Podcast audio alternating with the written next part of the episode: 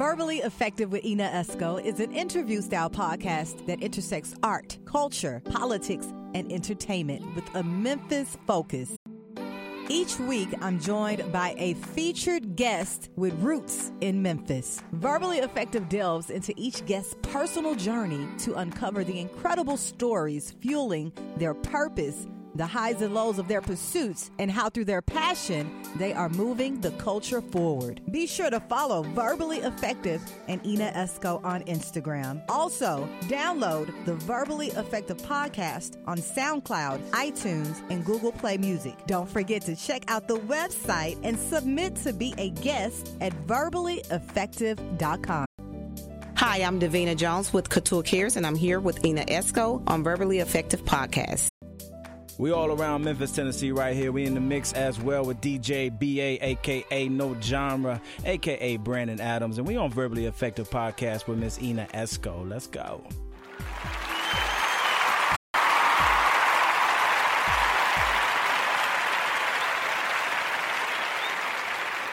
Hey guys, welcome to another edition of the Verbally Effective Podcast. I'm your host, your double E, Ina Esco. I want to send a huge shout out to Spotlight Productions for allowing me to spot to pod in this wonderful, amazing studio.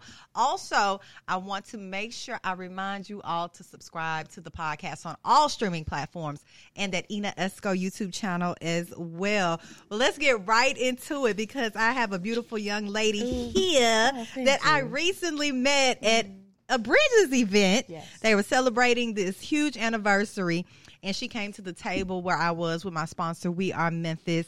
She is actually a visiting instructor over there at Rhodes College in Urban Studies in the Health Equity Program. And she's also um, a public health director with a particular program she's going to talk to us about, a doctoral candidate. She has a lot going on, ladies and gentlemen. I'm talking about Andrea Jacobo. Oh, thank you. Yes. I said it right. You did. I said See, it. look at that. All that prep. Yes.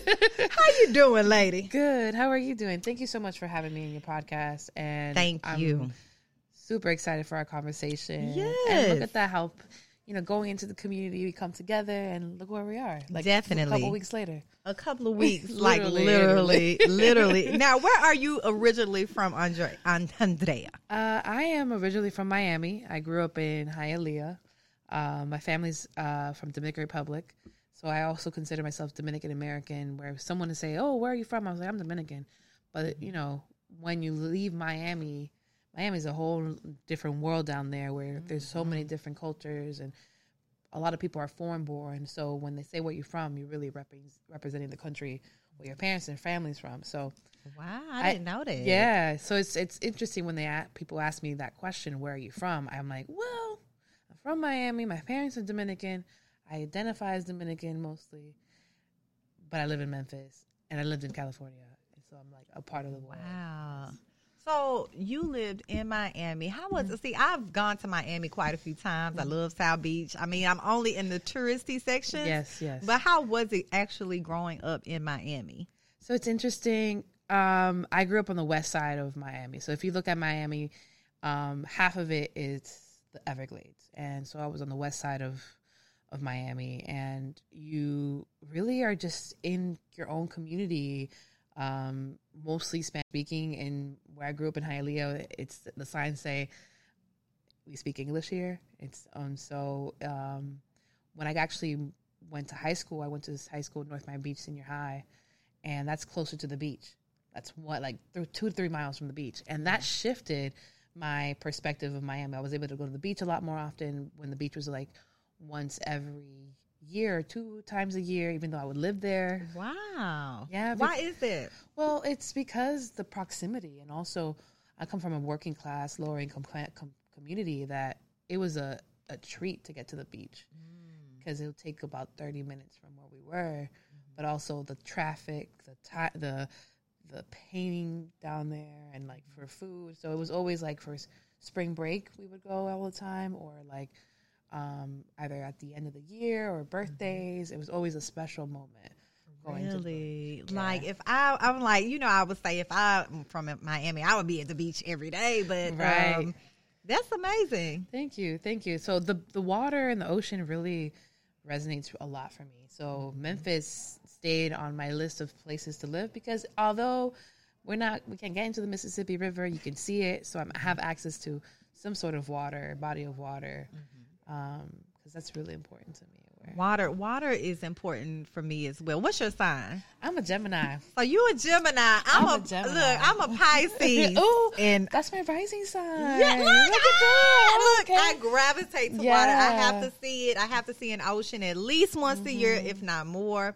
I grew up in, um, you know, a city uh, called Beaumont, Texas. It's not Okay. far far from the Gulf Coast. Yeah, yeah, yeah. So we would grow up, go to the beach all the time. Yeah, so you seafood. know. Yes, I have to have water. You have to have water. Yes. Oh, I thought you were from Memphis. Not originally. Oh, I'm a that. transplant, but See, they look at- say I'm from Memphis, though. Yeah, you know, Yeah. once you once you come to Memphis and you really get connected with the community here, it's Oh, like yeah. it.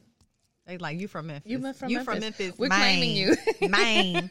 Now you said that Memphis was like always on your places to go. So how did you get here? Oh, so that's a really good question. That's actually what started my career. Memphis gave me the opportunity to start my career in public health. Really? Yeah. So my background's in exercise physiology.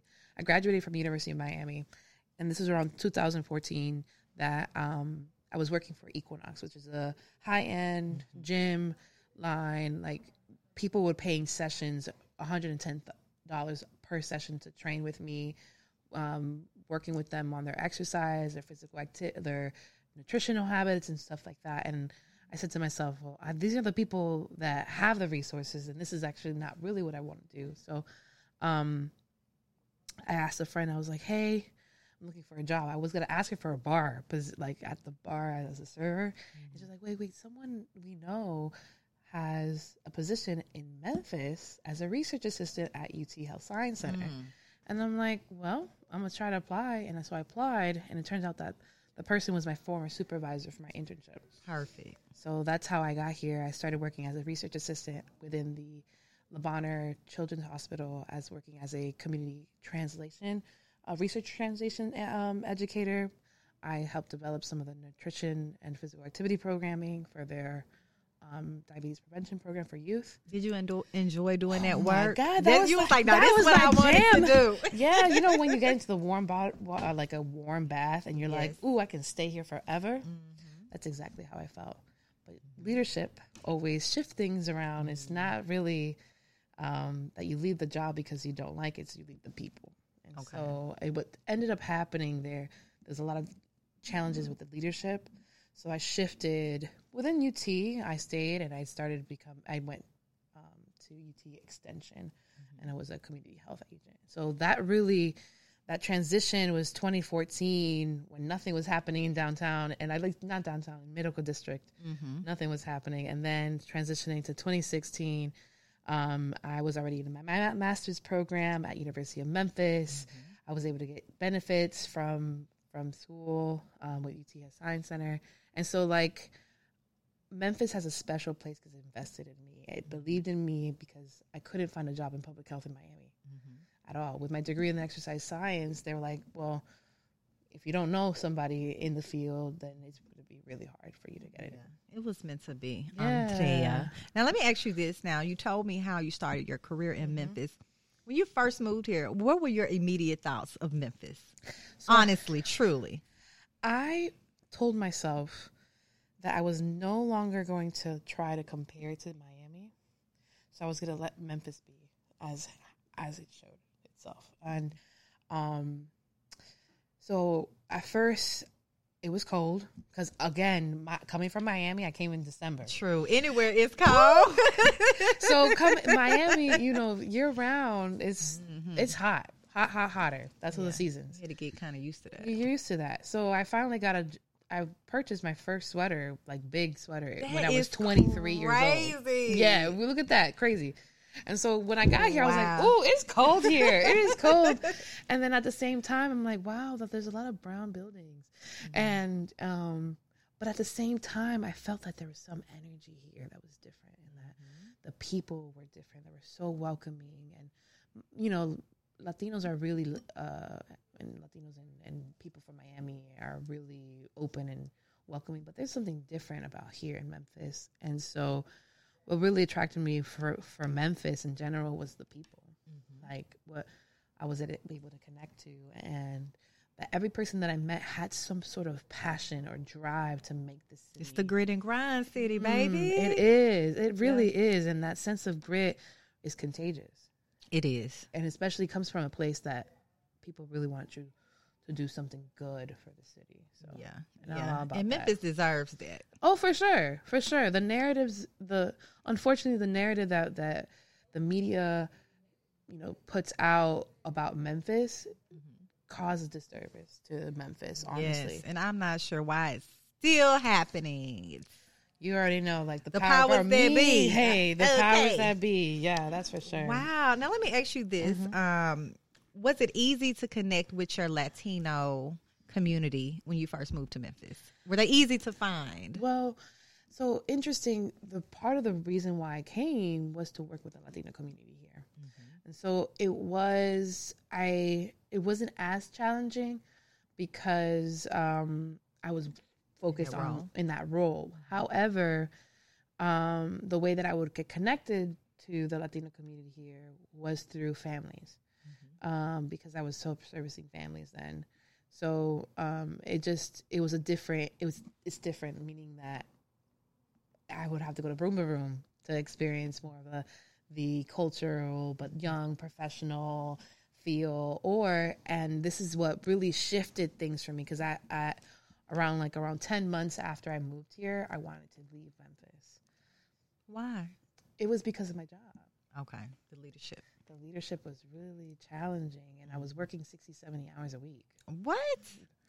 Ooh, I can I can write a story about that. much. I can write a story about that. Ooh, I that's for another podcast. Okay. okay. Okay. Um, but it wasn't until I did a leadership program with Latino Memphis, and Latino Memphis really sh- showed me leadership Memphis, new Memphis, uh, exposed me to Bridges. Actually, that's when I first went to Bridges, did their high ropes thing and mm-hmm. their rock climbing wall, and it was through that connection I was like, "Ooh, I need to stay here a little bit longer." Mm-hmm. And then I found my dog too.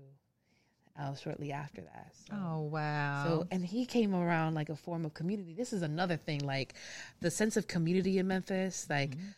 I'm a cat person, so I only have, I have a cat at home too. And my dog, I found him on the street. He was about to get run over, and someone stopped with me, and she gave me everything I needed to help oh bring wow. this dog to, you know, good health. And that when I when that happened, I was like, oh, Memphis is is special. I'm here to stay. I'm here to stay. So Oh, with all those different elements of like having that leadership program and having that sense of community at the personal level, it made me say like, okay, let me just ride this wave. God, you know the way. You you told me you brought me mm-hmm. here. I'm here. Let's figure this thing out. Mm-hmm. And you know, this is my second time moving back, moving. In because I heard you say you moved to California mm-hmm. for a while. How did you get to California? So, I think there's I- the theme here is that leadership needs to be needs to shift. That's the resounding message Resounding. from my verbally effective guests. Is leadership, leadership and pro in these programs. but they don't go nowhere for some reason. Okay, so You girls, come on, Another California, another another another podcast. pod about We leadership. have we have so many ideas coming through. Um, so I got my master's in public health, and I was already in a position that I was doing above my what my job description was. I was working with uh, folks that were already are specialists, and they were creating curriculum and creating programs, and I was supporting that as an as an agent where I was, and when I got to the point that I was like, okay, I want to become a specialist, or I, I'm interested in that. Um, unfortunately, what my response was get a PhD or go to another university. Mind you, the specialists already the requirements to have a master's degree. which you already had. I already had. But because I didn't have a master's degree in the specific field that they were asking for, though a public health degree is actually what's needed in this in this position to really do the things that we're trying to do. Um, I was like, okay, well, this is again a sign from God, and that's when I started to apply. I applied everywhere. Berkeley, I'm at UC Berkeley School of Public Health, and they're the ones that kind of accepted me and like um, provided some funding. And I was like, okay, well, I always wanted to come to California. I had this like desire to go to the West, like every Mm-hmm. person does. Like, More beach. more beach, golden golden coast, and all this different West things, Side. and West Side, and all all these ideas, right? Yes. And so I went to California, um, and, and went to the Bay Area. To Bay Area. How Mm-hmm. long were you there? I was there from 2019, fall of 2019, all the way to actually January of 2022. During COVID, you were in the Bay Area. Oh my god, it was so like it was challenging, and at the same time, being in public health, we really got boots on the ground and tried to shift things right away when COVID um, like broke out. I I knew something was happening prior to everybody shutting down. How did you know? December of 2019, I got an I saw this article about there was a virus happening in. In This in- your field of study. You know. You know that Mm-hmm. you know. You know. Okay. Yeah, and also like because we're we're always I'm always reading about things. I'm always trying to f- putting things together. And so when I got this, when I saw that the article, and I was like, oh, this sounds very familiar. Did you ever watch Contagion or right? So Yeah. I watched Contagion as a part in 2015 as a part of my epidemiology course. I watched it during COVID though. I know everyone did because it was like number one on on on Netflix. we wanted after. to know what's going to know. happen. I had that that that was one of the first films I saw, and after that film, I was like, oh, there was such a deep feeling. Back in 2015, I couldn't watch anything or any do anything after that. But anyway, I I digress. Um, what happened in Contagion was what was happening in real life, and that's what I s- said to my former partner. I was like, look, there's some Contagion shit happening right now, and I don't know, but this seems kind of eerie. And this is 25th. This is December of 2019. By February 20, uh, February 2020, there was a state of emergency by uh, San Francisco, which was the first city, I remember. first city that declares it. Um, and because we also had one of the first cases, and that's when like things shifted for me. I was supposed to go to Costa um, to Nicaragua to do a physical activity nutrition program, and because of COVID, it shifted my research completely. Not because I was trying to ride this wave of um, COVID related or infectious diseases. It's more of like how do we create systems that anticipates challenges that we're going to see and then how do we bring people's voices to the center? Because we were seeing the same issues that we see in public health or in healthcare about how black indigenous people of color are being are dying at higher rates than white other than white people then you're starting to see covid being more as a way to that exacerbating these these issues already. So um, that's why I kind of shifted my COVID really shifted my perspective of how we need to move towards more equitable practices in mm-hmm. every in every single system. Everything is health, and Yeah. COVID really highlighted that for me. Wow. Yeah, I don't know how we started. We we ended up here, but I, we're I'm, here. I'm, we're here. I'm zoomed in, honey. now, you're you're you're over there in California, Berkeley. How did you come back? So because of COVID, everything went online, meaning that we still had to do work online. And so I was already doing some work with the library here, the univer- um, the central, the Memphis Central Library. I help um, bring up their health information centers outside of the central library system. Okay. So uh, we had a information center in Whitehaven, and at the Corn- Cornelia Crenshaw Library. Um, we had it at? Out in uh, East Memphis, um, but all these different because I still was connected in Memphis. I still was asked to like, hey, can you facilitate this and can you come do this? And I was actually supposed to be the the new CEO for Common Table Health Alliance. That happened March of 2020. I got the I was interviewed and I was gonna come and I right at that first where we went into lockdown um, the week before I was telling um, again challenges with leadership and vision. Here we go. I told them week before, I was like, I don't think it's really safe for us to, to meet because we're on lockdown here. You all are going to get on lockdown. And the week after I said that, it happened. So it, um, there was always some sort of connection with people here that wanted me come wanted me to come back and that's why I'm a visiting instructor at Rhodes College because there was a grant that they applied for for COVID related, addressing COVID. Um, and they asked me to apply, and I applied, and they're like, "Yes, we really would like you to come back." And I was like, "Well, I'm in my last year, my doctorate program, and I wanted to have my research to be focused here in Memphis, so why Okay. not come back?" And so Why not? that's that's why I'm here. And Oh, Memphis already gave, Memphis invested so much in me, and I want to be able to give back to Memphis in a lot. That's big way. beautiful. That is really beautiful. Are you enjoying your time at Rhodes? Yeah, I love the students. Today we just I teach on Tuesdays and Thursdays, so I just came back came from that right now. Um, we went to Clayborn Temple, met with folks out there, talked about the the historical context of Clayborn Temple, what they're planning to do, and how it's related to health.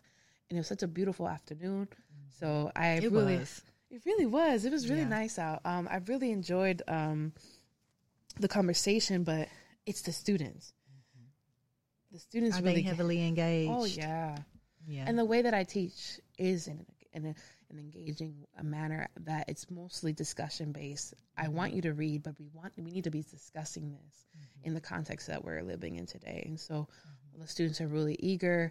They're really developing their critical and analytical skills. I'm also trying low key to like help them become more organizers and like really, you know, um, bring changes to the systems in which we're living in. And so I, I really enjoy it. I, I think I just enjoy it so much because of the students and seeing students have these light bulb moments. And the fact that my role is like a dual role, like I'm in community and, and developing, helping s- community strategies um, related to addressing COVID um, health disparities. And so it's one of those things that um, it's a good timing where I am. I have one foot in community, one foot in, in academia, which I never thought would be in academia, and provide a new way for us to think about public health, which I've, I didn't see in my school, or it was mostly among my peers, my the student peers, versus the professors. Although some of the professors that I did deal with, work with, they provided a lot of um, insight to how I do my work. It was really the students shifting and creating new waves. So I'm trying to incentivize that with my students. and I'm pretty sure that they're like very excited to be back in the classroom. Oh yeah, yeah, for sure. They really are. Uh-huh. Because I mean, the whole online thing. Oh, I'm not for even it. with you with your doctorate program. I would not. I think, I think if like there's no there's new students now and they're like really enjoying campus and I'm just like man I wish mm-hmm. because COVID really took away my whole experience on campus mm-hmm. and I'm like if I if I if I'm in school online might as well just move back May as well. and, and you're here. and I'm here yeah Today is October 13th, Yes. and I believe we have more, one more day of um, Hispanic Heritage Month. Yes. Am I saying it correctly? Hispanic Heritage Month Latinx Heritage Month there's so many ways in which it's um, it's a lot of ways to say it. Yeah, it is. And the thing is, the reason I, when we say Hispanic and we say Latinx, like there's a difference between the two. And we don't want to say it wrong. Right. And, and we're like, well, do we say everything or let's talk about it? Yeah, yeah. Andrea, because I know you're a first gen Afro Latinx, right? Yes. Did I say that correctly? Yes, you did. You Okay. did. And um Okay. and like even let's take get a little deeper than that. I'm Afro Dominicana. Afro Dominicana. Yeah, and and I mentioned that because when we use the word term Latinx and Hispanic, it's really the U.S. political context in which they're trying to categorize us and being able to um, be a part of the the American population. Right? It started in um, the 1970s. Um, Dr. Cristina Mora has this book called Making Hispanic, and it was a way for uh, to gain more political um, advantage for um, politicians. And because at that time, there was no um, categorization for Mexicans, Cubans, Dominicans, um, folks from Central America that were coming into the United States um, due to the economic issues or political issues that we're experiencing in, in their countries, and they were migrating to the United States. So you start start seeing a large influx of folks coming to the United States. It's because of that the term Hispanic and Latinx was started to, to emerge. It has there's so many contentions with the term because when we when a person, let's say if we're doing research and or even the census, we're filling it out, and this person comes to the United States um, as first as just a newly migrant or a person that grew up in their respective countries, when they are asked to fill out the box, it's so challenging because they're They like, don't know what to put. they don't know what to put. Because also, um, if you notice, Hispanic is not even included in the racial, but it's ethnicity, and so it's it's even more confusing because they're now like having to have more context of who are they racially, and so um, That is like very complex. very complex. And I think the reason why I that's how I'm celebrating Latinx, Hispanic, Latinx, and Hispanic Heritage Month this this year because we there's a lot of tension in in the community, especially the mm. anti-blackness that exists in the Latinx community, and there are so many Afro Latinos, and that their narrative, narrative does not get elevated because the mainstream has a specific way in which Latinos should look like. Wow. How long have we been celebrating um, Hispanic Heritage Month? You know, I don't know how long, Mm-hmm. um, but I do know it's the reason why it's between September 15th and October 15th. Why is it cut into two months? I, I'm like, that's weird. Mm. Because we're, you know, right before election. I guess so. Oh! No, but also that the reason why the reason why though is because a lot of Independence Days uh, from different countries are celebrated in the first um, during that time. Like I know Guatemala, um, Honduras, a lot of different countries um, celebrate their Independence Day between the the fifteenth of Sep- September to the Oct- to October, and so they just decided to put it then. Um, but also, Dominican Republic celebrates its Independence Day from Haiti, not from Spain. Wow. It's February 27th. So it's not even included in that. So mm-hmm. again, there's a lot of we have to ask ourselves why is it during this month? Mm-hmm. I appreciate that we are getting celebrated and it's being elevated. At the same time, I know that there is a a different narrative that needs to be shared every Definitely. time.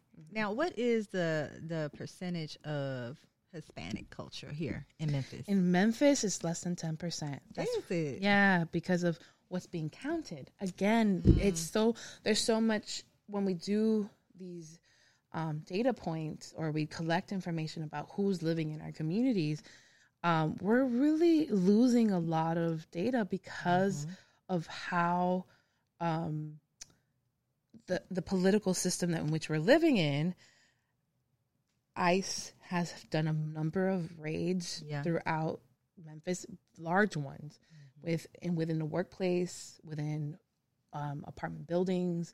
So people are not as trusting to share their information. So I don't blame them. yeah.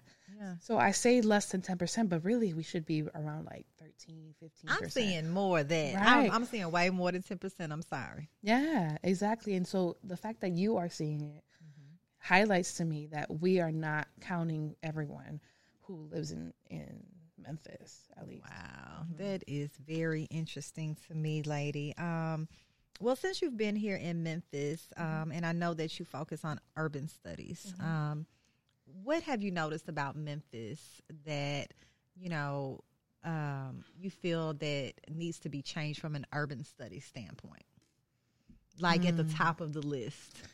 Ooh. You want to take the elephant in the Let's room? go. Let's go. Do you see all the development that's happening right now Especially downtown. downtown? I think that's the biggest thing. We are faced right now. We're at a point that the level of gentrification that's that's happening is not exacerbating so much that's displacing so many communities right now. I think that's going to be an issue 2 years from now, 3 years from now if we do not center community in the process. Even uptown how it's created, how it was formerly Greenlaw and it's been changed and the name was changed and there's Um, and I know um, Hurt Village was was you know taken where was knocked down, and then people were moved to different parts of the city, and I think that right there in urban studies needs to The change. food desert. the food deserts. here. oh my God, that's just just layers on top layers. The the redlining that was Mm-hmm. that was done that also created this investment in each community. Mm-hmm. Um, I know that there's a lot of work that's being done by community members, by community organizations that are really driving that. So, Let's look at the leadership. well, yes, isn't that something? Isn't that mm-hmm. the the theme for sure? Definitely look at the leadership, and I and I mean, there are people who are doing great work in the city, and there are people who are also doing work to benefit their own agenda. always, always. And I think that we can be Atlanta without having to be Atlanta. Mm-hmm. I think we could be DC without having to be DC. I think we could be a lot of these chocolate cities that could maintain as a chocolate city without having to displace people, mm-hmm. right? So, and I mentioned DC and Atlanta is because now that the recent, you know, see, the, I don't know if you saw that that recently that the majority are mostly white people in, in, the, in the core of, of Atlanta. Oh, it changed. It changed. It, that's what I've I read online that the census shifted though, and also disclaimer, the 2020 census. Some BS. Oh yeah, because you know COVID, COVID. Like Yeah. we know, like it, COVID changed things, so we can't mm-hmm. really rely too much on the on the census from the 2020. But it just show, highlights that the demographics demographics are mm-hmm. shifting, and it's due to the gentrification. It's definitely shifting. And I think people don't like the way it's shifting. No, because it's the culture's still there, Mm-hmm. the soul is still there, but the people are not there. Yeah. So it's a very extractive model, and so I think that's one of the ways in which I'm trying to make sure that we are shifting that. There are people who are doing that. They're mm-hmm. shifting things. I just think that we need to elevate that a little bit mm-hmm. higher. Well, Andrea, if there's anything that I can do to help in the elevation, let me know. I Oh, would thank love to you. help in any way. Seriously. Yeah, yeah, Because these are some of the things that stay on my mind at night. You know, we kind of talked about that when I met you. Mhm. So if there's anything I can do to help, just Yes, let me I think this is one of the ways in which you know you're bringing conversations to people who may not be thinking about this in their day to day. Um, any, I would love that. I, I the way that I'm trying to like shift myself into this work is doing cultural strategy, using the arts, using yoga, using wellness, Yeah. um, using all these different ways in which we already it's really innate in us. Like the way that we relate to one another the way that we um, come together as a community it is different. Yeah. it is and how what what ways in which we can elevate what's already been passed down by generation generation to a way for us to create our future Definitely. Wow. Yeah. I wish we had more time, Mhm. lady, but Yeah. I truly appreciate you for coming on the podcast course. today. How can a verbally effective audience follow your amazing journey? Thank you. Um, you can follow follow me on uh, IG or right here. Like you can follow me on uh, Make Way for Dre. Uh, that's my IG name. I've had that same one since sixth grade. Okay. That's- Sixth grade IG. well, not the IG, but you know the screen name. The screen name. You can follow me on Make Way for Dre. Also on LinkedIn, um, on Andrea Jacobo. Um, Facebook, Andrea Mar. Mm-hmm. I I'm still on. I'm on Twitter, but I'm not that active. But you can still follow me underscore Andrea Jacobo. Why are you not that active on Twitter no more? You gotta watch what you say now on Twitter. No, no, it's just I never really used it. Okay. I'm one of those millennials that still haven't really adopted it. Oh, yeah, I got Yeah. you. I love Twitter. Twitter's cool. My sister loves Twitter. She always on Twitter. She's like, She a little older. Yeah, she's four years older, and she's like, when I sent her videos on IG, she was like, "Yeah, I saw that on Twitter two weeks ago." Twitter where it's at, sweetheart. Yeah, I know, I know. So I. I gotta, I gotta get to it. I gotta get to it. Well, Andrea, Jac- ah, Jacobo. Look, I'm just really struggling. No, no, don't With the J. worry. Jacobo, I really appreciate you for coming on the Thank you podcast so today. much. You have enlightened us today. Thank you so much. on some of the key issues that we have here in Memphis, especially from your heritage, right? Yeah, yeah, yeah. So I, I feel like we need a part two. We and definitely there's more do. to come. Yes, I, am working on a couple things. So Yes, I would love to come back. Holla at me, honey. Uh, thank you so much, Andrea. And thank you all for checking out another episode of the Verbally Effective Podcast. Please subscribe on all streaming platforms. Follow this amazing woman right Thank here. you. And also add us on the Ina Esco YouTube channel. Thank you.